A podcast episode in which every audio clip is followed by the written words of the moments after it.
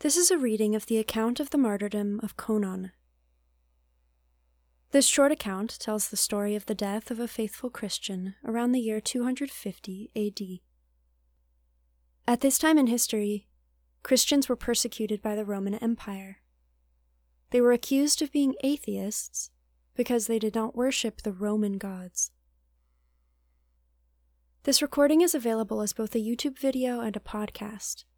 The name of both the YouTube channel and the podcast is Revealed Name. Thanks for listening. The Martyrdom of St. Conon. Alas, once again, for bad faith. After the death of the holy martyrs of Christ, Papias, Diodorus, and Claudianus, the prefect came to the town of Magydos and stationing himself in the suburb of Zeus, he made an effort to have all the inhabitants summoned there by a herald. But when they heard the herald's message, they withdrew from the city all the more hastily, leaving everything behind, so that the city would be left solitary to this vicious magistrate and his staff. He, however, sent his special bodyguard and some others to make a thorough search of the city, from house to house, to see if they could find anyone. But the men who were sent came back with the story that they could find no one, either in the city or in the surrounding fields. Now there was a man named Naudorus, otherwise known as Apelles, a city father, and another, a temple sacristan, who was especially enraged at the impiety shown to the images of the gods. They asked the prefect for an auxiliary force to search in all the areas that they thought suspicious. An auxiliary soldier by the name of Origen went along with this Naudorus, together with the police captain's staff and a few others, and they found the blessed Conon in a place called Carmina, watering one of the imperial gardens. They approached the thrice blessed martyr and greeted him with the words, Good day, Conon. And this servant of Christ, pure soul as he was, and innocent in mind, replied to them, Good day, my children. Origen said to him, The prefect would like to see you, grandfather.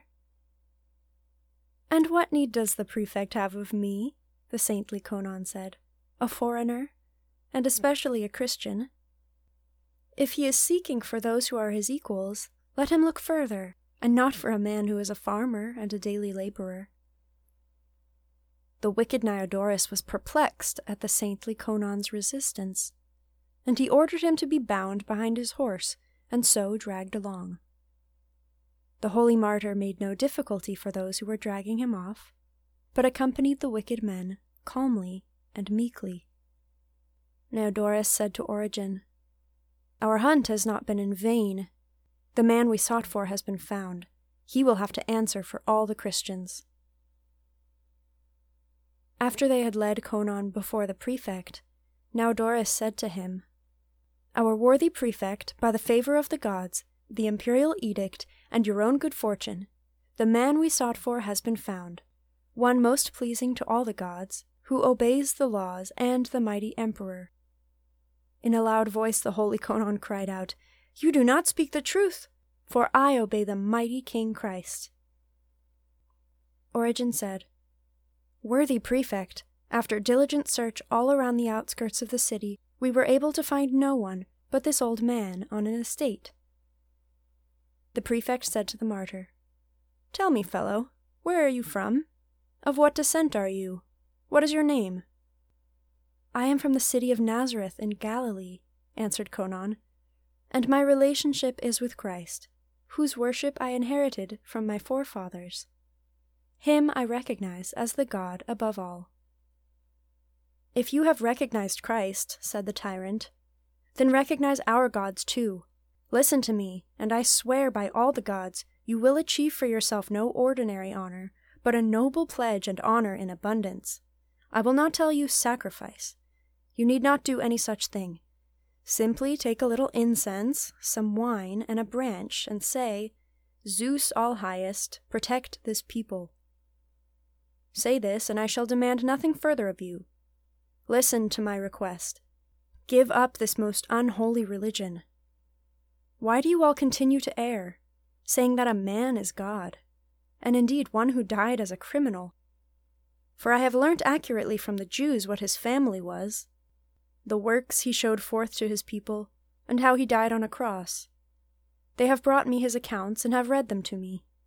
And so cease this foolishness and be of good cheer with us. But the blessed martyr gave a sigh and looked up to heaven.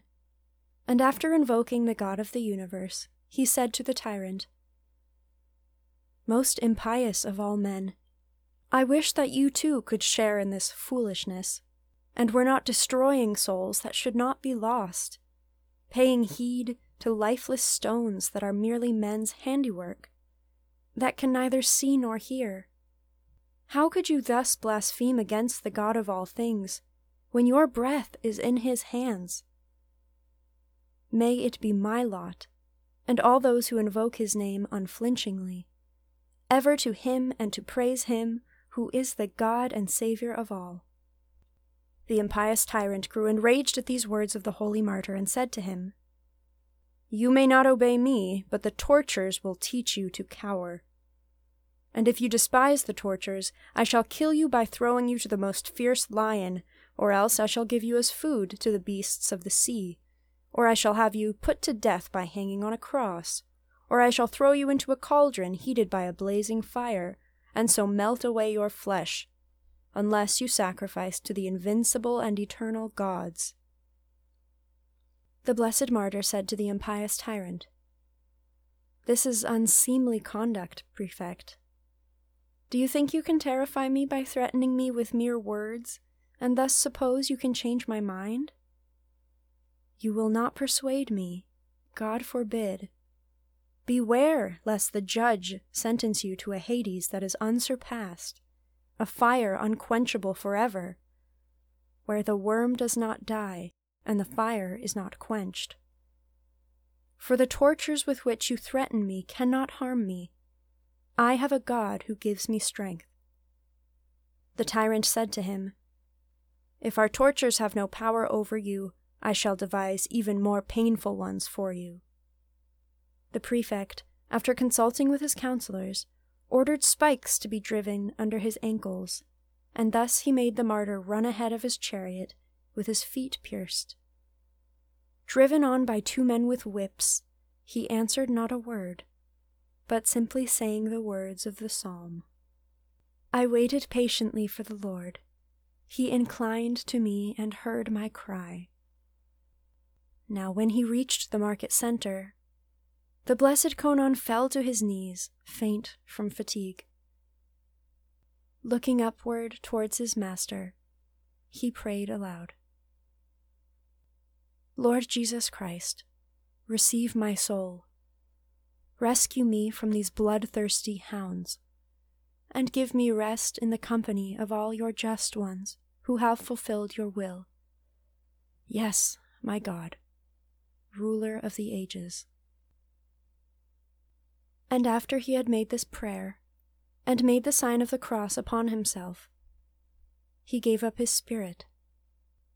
The wicked prefect, after greatly marveling at the martyr's victory, dashed away on his own course.